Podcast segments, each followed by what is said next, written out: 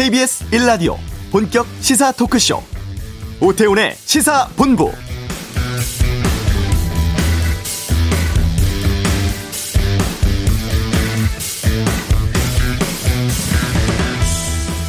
삼 년 전인 2018년 폭염 기억하십니까? 당시 8월 1일 강원도 홍천 기온이 41도, 서울이 39.6도 기록하면서 기상 관측 사상 가장 더운 해로 기록됐었습니다.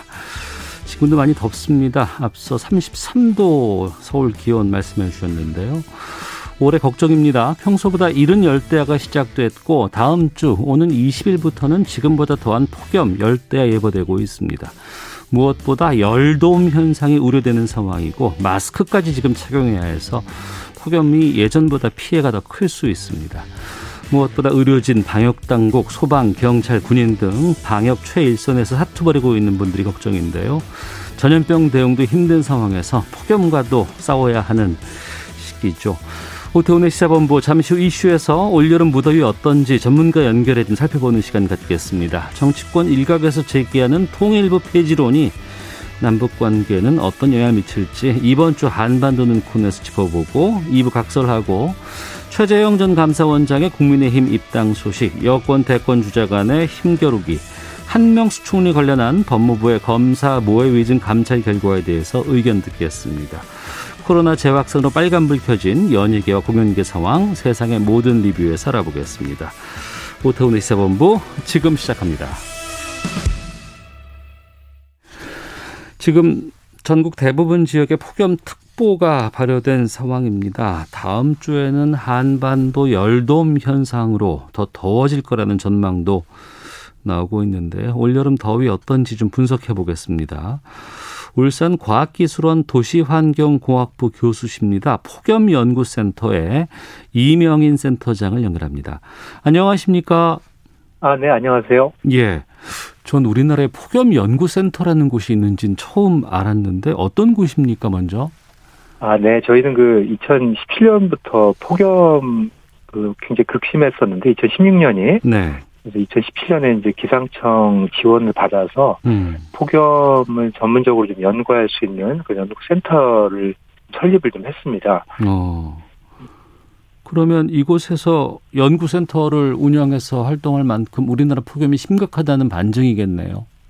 네, 사실 뭐 한반도 폭염이라는 게 여러 가지 그 발생 원인이 다양하고 복잡합니다. 그래서 네. 예측이 좀 잘 안 되는 것도 사실이고요. 음. 특히 이제 저희 그 센터에서는 발생 메커니즘, 한반도 폭염의 특징이 뭔지, 그리고 요거를 이제 1, 2주 전에 우리가 예측을 어떻게 정확하게 할지 이런 그 예측 기술을 연구하는 것이 주요 목적이라고 할 수 있겠습니다. 네.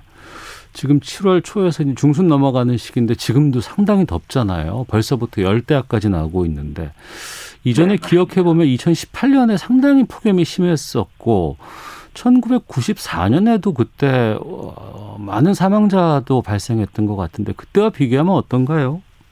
맞습니다. 네, 저 그 두 해가 지금 가장 더웠던 해로 기억을 하실 거예요. 네. 뭐 폭염 발생 일수만 보면은 2018년이 이제 31일이었고요. 음. 94년이 29.6일. 그러니까 상당히 뭐 하루 차이로 어 둘 다 역대급 폭염이 있었고요.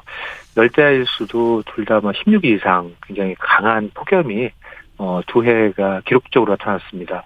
근데 이제 강도를 보시면은 뭐 2018년 그 8월 1일 같은 경우에 이제 저희가 그 온도계를 관측한 그 기록 중에서 최고 온도가 나왔거든요. 홍천에서 예. 40도가 나오고 예. 또 서울의 최저 기온도 30도를 넘어서 어. 이게 예전에 비해서 폭염 일수만 볼 게 아니라 네. 좀더 강력해졌다 이런 것들을 좀 우리가 주목해야 될 것 같습니다. 예, 폭염 일수 말씀해 주셨는데 폭염이라고 하면 그럼 30도가 넘으면 그때부터 폭염을 세는 거예요?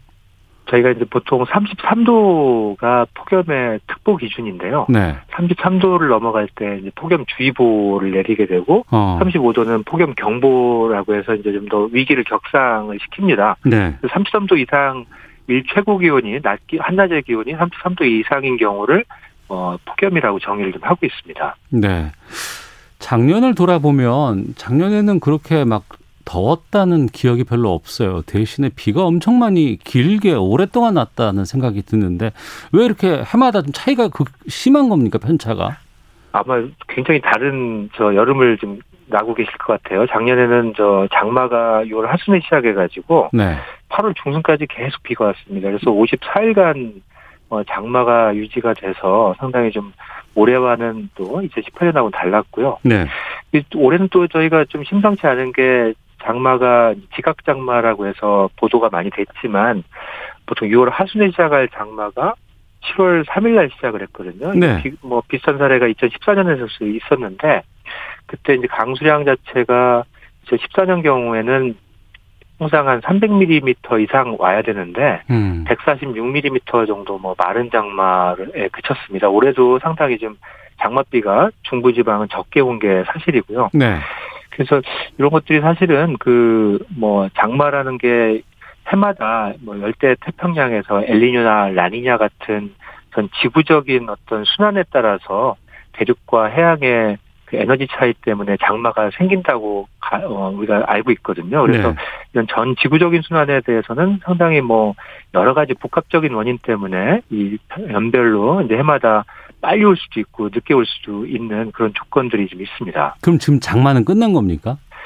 장마가 공식적으로 기상청에서는 끝났다고 얘기를 하고 있지는 않습니다. 근데 예. 저희가 이제 보기에는 장마 전선이 다시 활성화될 그 가능성이 이제 낮게 지금 보고 있습니다. 어. 장마 전선을 종류를 공식적으로 얘기를 못 드리는 게 상당히 그 저희가 국지성 호우 같은 것들의 위험은 항상 여름철에 있기 때문에 예. 종료에 됐다가 이제 시민들의 이제 경계가 좀 낮아지면 음. 어 이런 호우 피해로 이어질 수도 있기 때문에 어 일본이나 중국에서도 이제 종료 시점에 대해서는 그좀 이렇게 뭐 굳이 공식적인 발표를 하고 있지 않습니다. 우리나라도 그렇고요. 예. 그리고 보면은 이제 새벽에 비가 내렸다가 낮에는 그냥 쨍쨍 그 날이 개는 네. 이런 스콜 네. 같은 것들이 한동안 네. 계속 지속되던데 이게 우리 아열대라든가 이런 기후로 좀 바뀐 건가요? 아, 그 참 잘 보신 것 같습니다. 이게 돌발성 그 소나기 비우 뭐 이게 열대나 아열대 이제 있는 현상들이고 네. 또 이제 밤에 이제 그 강수량이 보통은 주간보다는 뭐25% 정도 많이 옵니다. 네. 그뭐 밤에 비가 많이 오는 이유는 뭐 대기지 대기가 이제 응결되면서 수증기가 좀 더 어 좀 비구름으로 빨리 발달할 수 있는 그런 가능성이 더 높기 때문에 네. 뭐 저희 한반도 같은 경우에는 이제 야간에 비가 상대적으로 좀 더 많이 오고 있고요. 뭐 전반적으로 요즘에는 비가 오면은 굉장히 단시간에 강한 비들이 오는데 이게 네. 열대나 이런 지역에 이제 스콜 얘기하셨는데 음. 이렇게 어떤 대류성 강수, 어떤 뭐 전선에서 오는 장마비 같은 그런 특징이 아니라 이게 뭐 낙뢰와 폭풍을 동반한 그런 어떤 단기간에 어 그런 강한 강수들 이런 것들이 열대 강수의 특징이라고 좀 보시면 될 것 같습니다. 네. 그리고 예보를 보면은 7월 20일 즈음부터 해서 한반도의 열돔 현상이 불볕더위를 몰고 올 거다라는 전망들이 꽤 많이 나오고 있습니다. 먼저 이 열돔 현상이라는 건 어떤 거예요?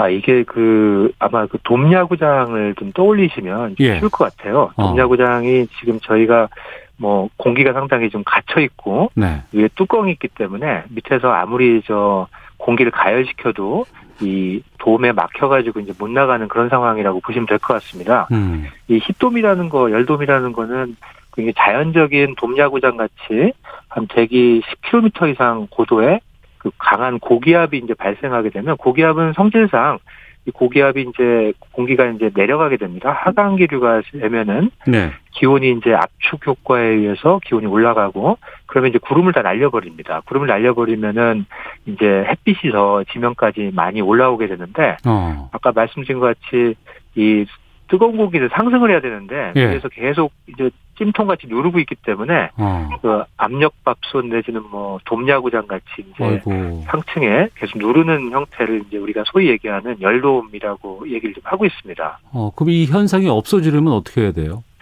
상층 고기압이 이제 해소가 돼야 되는데요. 네. 지금 현재는 그 한반도 상층에 이제 그 저쪽 티벳에 발원하고 있는 상층 고기압 세력이 굉장히 강하게 발달돼 있고요. 네. 이 다음 주 말까지도 이 고기압이 굉장히 그 세력을 좀 유지할 거라는 그런 어떤 예측이 좀 있습니다. 그래서 요게 이제 해소가 되려면은 여러 가지 그, 어, 기압기를 흩트릴 만한 강한 에너지가 와야 되는데, 이게 8월 초에 음. 열대에서 올 수 있는 어떤 그 태풍이나 이런 열대적 기압들이 이제 북태평양 고기압을 흔들 정도, 그 강력한 에너지가 오기 전까지는 당분간에는 이런 정체 고기압, 열돔이 좀 어, 지속될 것이라는 그 예측이 좀 더 우세합니다. 네. 우리가 그 학교 다닐 때 배웠으면 그 여름에는 북태평양 고기압의 영향에 따라서 이런 얘기 참 많이 들어봤거든요. 근데 네, 이 그렇죠. 티베트 네. 고기압이라는 거는 좀, 좀 생소한데 이게 왜 여름에 우리나라에 와 있는 겁니까? 네, 저희가 이제 뭐 그 하층에서 보시면은 어 해양에는 이렇게 뭐 계절적으로 보면은 여름철에는 이제 대륙의 기온이 그 높아지고 그 바다 해양의 기온이 상대적으로 이제 낮아져서 네. 이런 어떤 그 몬순이라고 얘기하는 전 지구적인 순환을 만드는데 이게 한 고도 12km 정도 올라가면은 그 대륙 쪽에 이제 더운 공기들이 올라오면서 퍼지기 때문에 고기압이 됩니다. 그래서 사실은 어 굉장히 그 대륙이 가열되면서 그 티베트 고원 상층에 이제 이런 고기압을 만들어서 결국 이게 열기를 대륙의 열기를 배출해 나가는 배출해내는 그 전지구를 배출해내는 그런 고기압이 티벳 고기압이라고 좀 할 수 있겠습니다. 근데 이 고기압이 이제 해양 쪽에 이제 공기를 이제 그 보내줘야 되고요. 네. 보내주면서 공기가 이제 지상까지 쌓이면은 북태평양 고기압이 돼서 결국은 이 티벳 고기압하고 북태평양 고기압은 하나의 그 뭐 같은 현상, 어. 지구적인 순환의 한 현상이라고 보시면 될 것 같아요. 그래서 예. 북태평양 고기압이 강하려면 티벳 고기압도 강해야 되고 결국은 어, 대륙과 해양의 온도 차이가 좀 더 강할수록 이런 것들이 어, 뚜렷하게 나타나게 되겠습니다. 예전에 뭐 저희가 티벳 고기압에 대해서 이렇게 주목을 많이 안 했는데 네. 요즘에 이제 상층에 대해서 어, 기상 관측 같은 것들이 정보가 좀 더 그 많이 축적되고 하면서 이런 상층 티벳 고기압의 역할을 좀 더 많이 저희가 주목을 좀 하고 있습니다. 그러면 이제 오늘이 7월 15일인데 2018년에는 8월도 엄청 더웠었거든요. 이 지금 그렇습니다. 무더위가 언제까지 갈 걸로 전망하세요? 그 전망이 상당히 좀 그 어려운 부분이긴 합니다. 근데 네. 올해가 2018년하고 좀 비슷하다고 저희가 보는 거는 어 장마가 7월 한 10일, 11일 정도에 비슷한 시기에 일찍 끝나 끝났다고 뭐 좀 일단 어 서둘러서 이제 장마가 좀 소강 상태에 들어섰고요. 그 다음에는 보통 뭐 북태평양 고기압이 이제 지상에서 영향을 좀 주게 되는 상황인데 그래서 결국은 폭염의 발생 가능한 시기가 좀 더 그 길어 길어졌다. 보통 음. 어 7월 하순에 저희가 장마가 끝나고 폭염이 와야 되는데 네. 한 2주 이상 지금 앞당겨졌거든요. 그래서 네. 어 이게 이제 폭염 발생 가능성을 더 높이고 있고요. 그리고 지금 7월까지는 7월 말까지는 계속 온도가 상승하는 시기입니다. 저 홍천에 40도가 넘은 것도 8월 1일이었거든요. 예, 예. 보통은 8월 1일이 이제 어 우리 한반도 기온은 제일 더울 때가 휴가들 많이 가시잖아요. 근데 네. 그때까지는 계속 온도가 올라가는 추세가 강하기 때문에 7월은 상당히 폭염 일수가 많이 늘지 않을까 아. 그렇게 생각할 수 있겠고요. 다만 이제 8월이 조금 그 2018년 같이 계속 그 상층의 그 고기압 세력이 굉장히 강해서 태풍도 튕겨낼 정도였는데 이게 이제 2018년 사례가 될지는 지금 저희가 8월 접어들면서 그 저희도의 그 열대 태평양의 그 태풍들이 얼마나 발생할지 이런 네. 것들을 좀 지켜봐야 될 것 같아서 8월은 그어 조금 조심스럽습니다. 하지만 뭐 7월보다 항상 8월이 더 폭염 일수가 더 많기 때문에 네. 지금은 좀 저희가 경계를 좀 해야 될 상황인 것 같습니다. 그러면 당분간은 지금 이 날씨대로 계속 갈 수밖에 없지 않을까라고 예상하시는 거네요. 주말에 약간 비 소식이 좀 있는 거는 그 열대 이제 저기압 바다가 이제 남쪽에 영향을 좀 줄 것 같아요. 그래서 비구름이 들어오긴 하겠지만 네.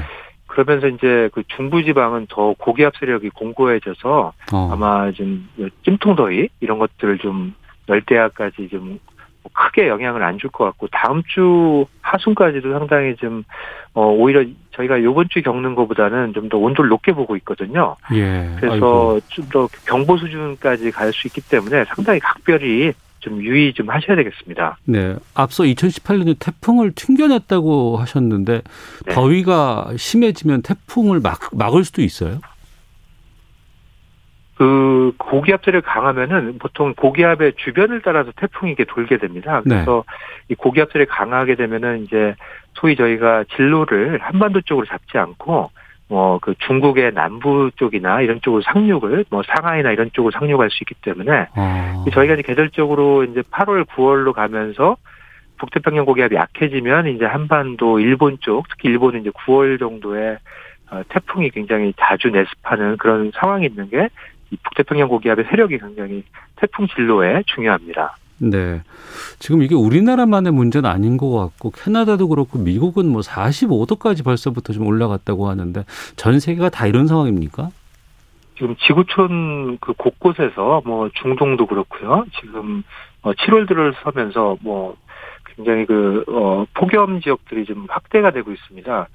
뭐, 이런 것들이 좀 보면은 그 온도가 아까 뭐 말씀하신 거 천년에 한 번 일어날 정도의 그 강한 온도들이 좀 관측이 예를 들어 뭐 미국 서부의 데스밸리 같은 경우는 54.4도 뭐 캐나다에서는 49.6도까지 네. 저희가 온도계 가지고 잰 관측 사상 제일 제 좀 높은 온도값들이 지금 나오고 있거든요. 그래서 상당히 좀, 어, 폭염이라는 것들은 예전에도 발생을 했지만 요즘에 발생하는 폭염은 한 번 오면은 굉장히 기록적인 폭염들로 이어, 이어진다. 이건 비단, 비단 뭐 우리나라뿐만이 아니라. 네. 그래서 이런 원인은 아마 그 최근 10년간 저희가 이제 인공위성으로 지구 관측을 해보면 네. 지금이 역대로 가장 그 우리 지구가 뜨거울 때입니다. 그 지난 100년 이상 관측을 해보면요.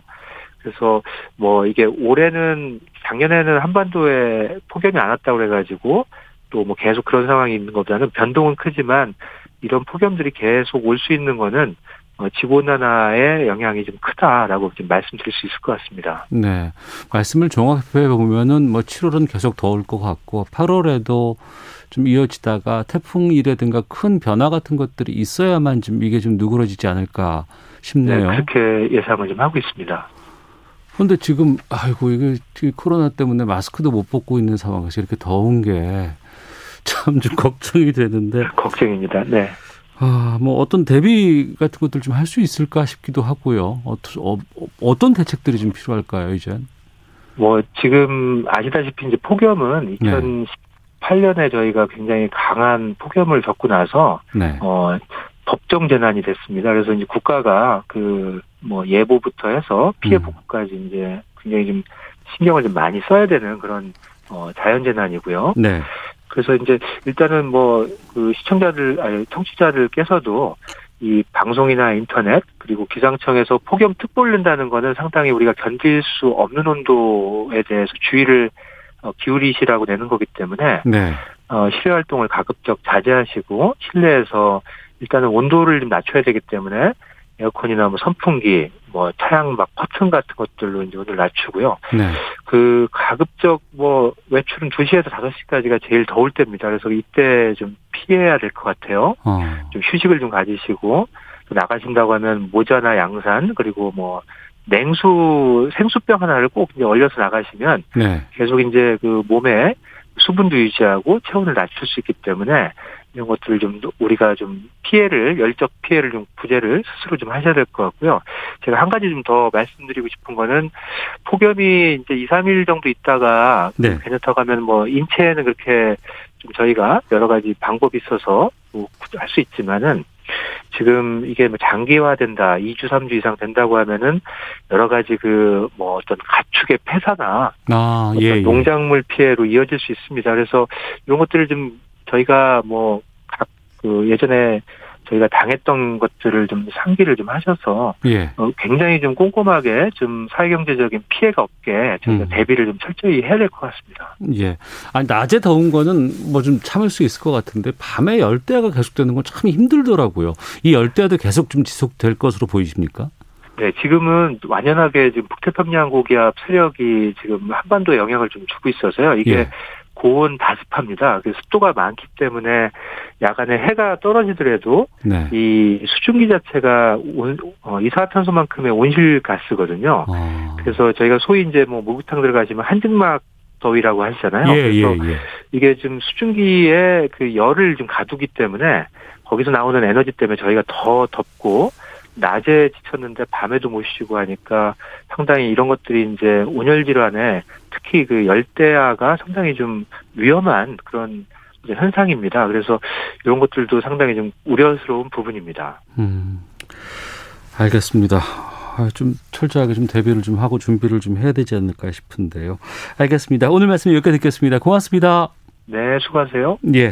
울산과학기술원 폭염연구센터의 이명희 센터장 연결해서 말씀 나눠봤고요. 청취자 구하나 구룡님께서 그 방법은 도시에 나무 심기입니다라고 나무 많이 심어야 된다는 의견도 주셨고 8847님께서는 지금 이 시간에 각 지역에서 버스 운전하시는 분들 대단하십니다라는 문자도 보내주셨는데 버스 기사분들도 고생 많으시고요. 특히 지금 여의도에도 선별진료소 있는데 거기서 방호복 입고 지금 이 무더위에 아스팔트 위에서 지금 PCR 검사 해주시는 분들 많이 계십니다. 방역 당국 계시는 분들, 의료진 분들, 소방관, 경찰, 군인 여러분들 참 고생 많으시다는 생각이 좀 드네요. 자, 이 시각 교통 상황 살펴보고 돌아오겠습니다. 교통정보센터의 김한나 리포터입니다. 네, 먼저 서울 시내 작업 구간들입니다. 지금 동부간선도로 성수분기점 방면으로 도봉 지하차도 출구에서 월계 1교 사이에서 시설물 보수 작업을 하고 있습니다. 3차로를 막고 있어서 부근으로 많이 밀리고 있고요. 올림픽대로 잠실 쪽으로는 방화대교에서 성산대교까지 역시 작업 여파를 받고 있습니다. 또 서부간선도로는 안양 쪽으로 성산 남단에서 목동교 쪽으로 도로 보수 작업이 계속되고 있어서 주의 운전하셔야겠습니다. 서울 양양고속도로는 양양 방면 방면으로 작업을 하고 있습니다. 남양주금소에서 화도 부근까지 4km 작업 여파를 받고 있고요. 또 동홍천 나들목 부근에서도 작업 때문에 5km 정체입니다. 또 여기 동홍천 나들목 부근에서는 사고까지 나서 주의 운전하셔야겠고요. 이후로 인제터널 부근에서도 작업 여파 받고 있습니다. 마지막으로 중부고속도로 남이 방면은 산곡 분기점에서 경기 광주 나들목까지 작업 때문에 5km 밀리고요. 이후로는 호법 분기점에서 모가 부근까지 정체되고 있습니다. KBS 교통정보센터였습니다.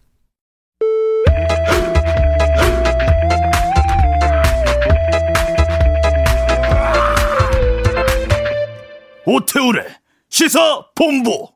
네, 한 주간의 한반도 정세를 분석하는 시간입니다. 이번 주 한반도는 김형석 전 통일부 차관을 연결하겠습니다.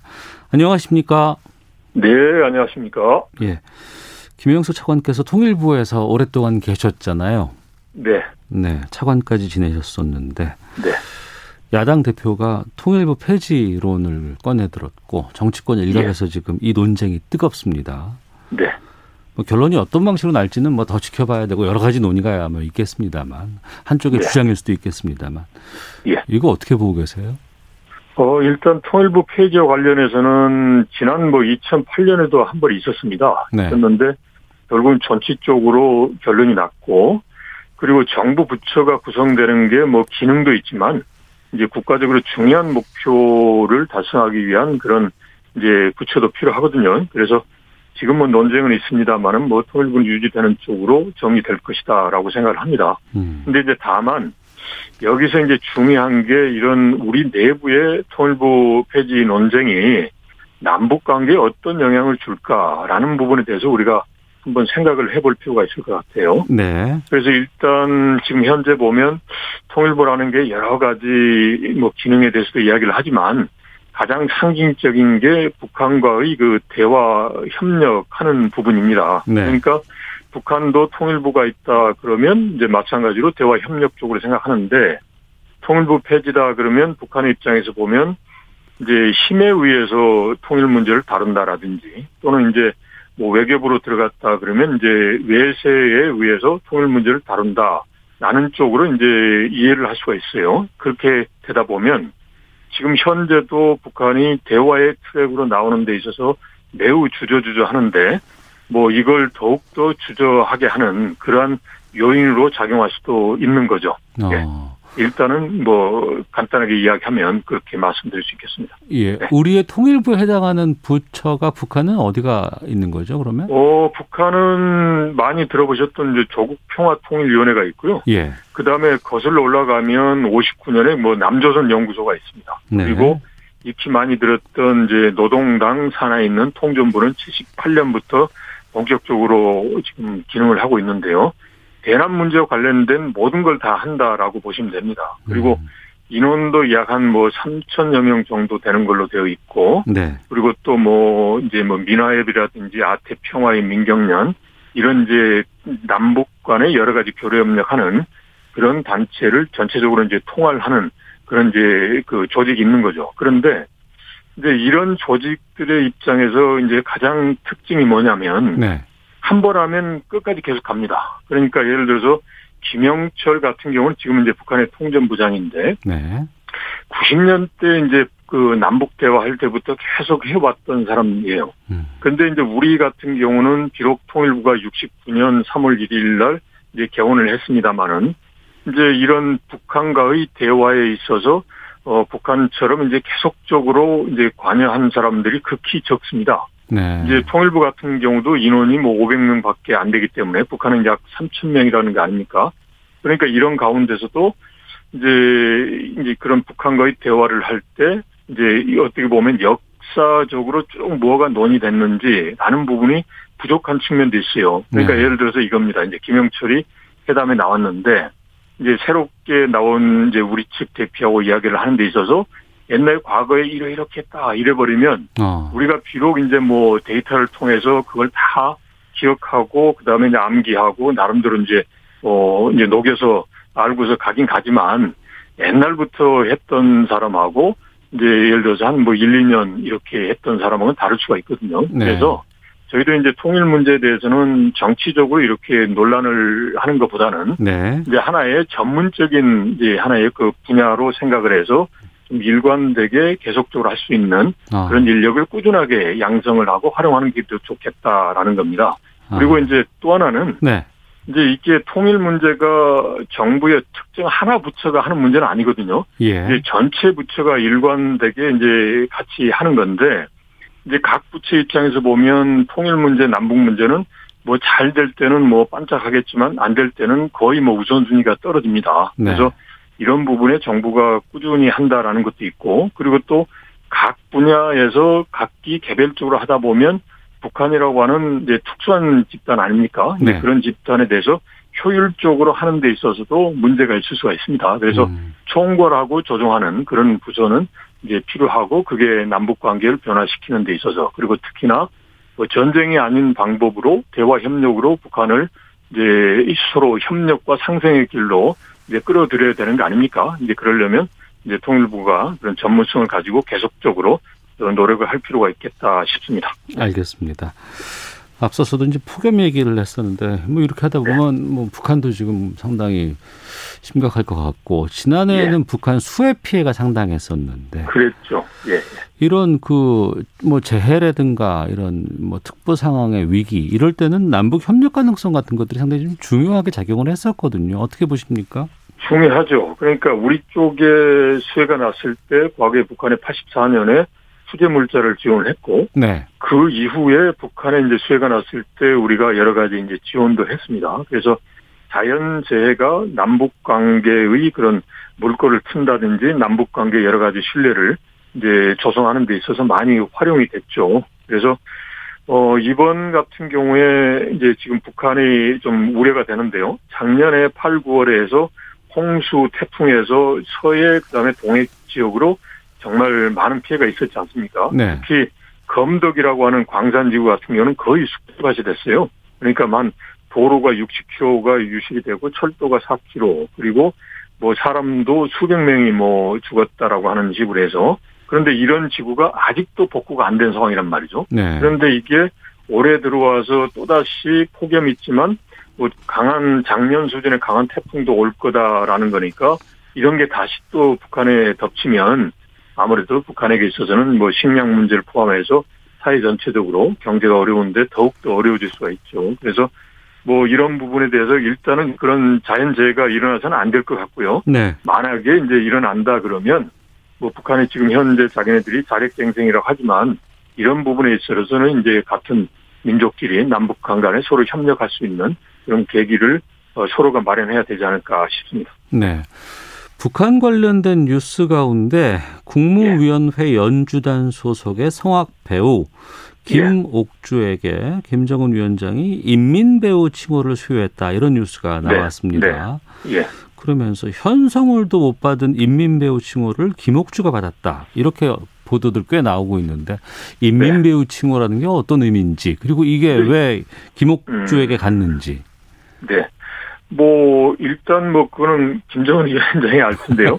인민배우라는 것은 이제 북한에서 이제 최고의 그 예술가에게 수여하는 명예입니다. 네. 그래서 어 대우로 치면 차관급 그러니까 북한은 이제 부상이니까 어. 차관급을 대우하고 북한은 뭐 장관급, 차관급 이런 사람들은 이제 평양에 특별 지역으로 있고 배급도 달리하고 이런 이제 차이가 있는 거죠. 그러니까 예술인 중에서 가장 높은 급으로 올랐다라고 보시면 될 것 같고요. 예. 그러면 왜 김옥주인가라는 건데 여기에 대해서 김옥주라는 인물에 대해서 뭐 여러 가지 이야기가 있습니다만은 뭐 삼지연 관현악단으로 해서 이설주라 그다음에 현송월에 이제 하고 이제 동료 또는 이제 후배 격인데 네. 왜이 사람에게만 인민 배우를 했을까라는 겁니다. 그래서 여기에 대해서 북한에 대해서 북한이 구체적인 설명이 없습니다만은 기본적으로 이제 부른 노래가 우리 어머니라든지 그 정을 따르네 그다음에 적진의 불손하기를 퍼묻자 이런 식으로 해서 북한의 김정은 체제를 적극적으로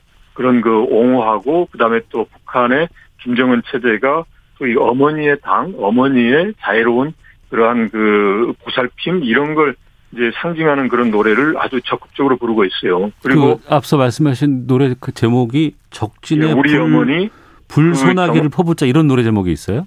적진의 불소나기를 퍼붓자. 그러니까 어려울 때 외세가 이렇게 이제 위협을 하면 거기에 아. 이제 결사항전하자 이제 그런 의미니까 예, 예. 우리 어머니와 같은 자유로운 그런 이제 당의 모습 그다음에 그 정을 따르네 그런 어머니의 그런 이제 가르침을 그대로 따르네 이런 식으로 해서 체제의 단결과 관련된 그런 이제 역할을 많이 하는 거죠. 그리고 음. 뭐 이제 최근에 뭐 2월 달에 있었던 기념 공연에서 거의 뭐 동무대식으로 했다는 거 아닙니까? 그러니까 네. 이런 부분이 아주 독자적인 경우고 그다음에 또 하나는 이제 그 전체적으로 노래 부르는 거 그리고 또 인상을 보면 이제 김정은 위원장의 이제 친모인 고영희하고 정말 유사한 면도 있는 것 같아요. 그래서 어. 이제 여러 가지 측면에서 아마도 김옥주를 이제 선택한 것 같고 그리고 이렇게 인민 배우를 이제 어 직위를 부여했다는 것은 예술가들의 역할이 지금 현재 시점에서 중요하다라는 거, 거거든요. 네. 그러니까 이제 가끔씩 북한 방송을 보다 보면 이제 뭐 그런 그 근로 장소라든지 이럴 때 선전대들이 이제 노래를 이제 부릅니다. 흥을 네. 돋구기도 하고 사상성도 강조를 하는데 그게 예술인들의 주된 역할 중에 하나입니다. 그래서 지금 이 시점에 북한 주민들을 이제 하나로 모으고 그다음에 또 무조건 그냥 뭐 고난의 행군식으로만 몰아붙이는 게 아니라 아. 뭔가 좀 이런 예술적인 측면에서 좀 승화시키려고도 하는 이제 네. 그런 의도도 깔려 있는 게 아닌가 싶습니다. 알겠습니다. 자, 그리고 8월에 한미연합훈련, 여기에 대한 관심이 높습니다. 네. 근데 지금 보도들 보면은 대폭 축소될 것이다라는 예상 보도들 계속 나오고 있거든요. 이렇게 네. 만약에 이게 사실이라 그러면은 북한의 좀 호응도 좀 기대할 수 있을까요?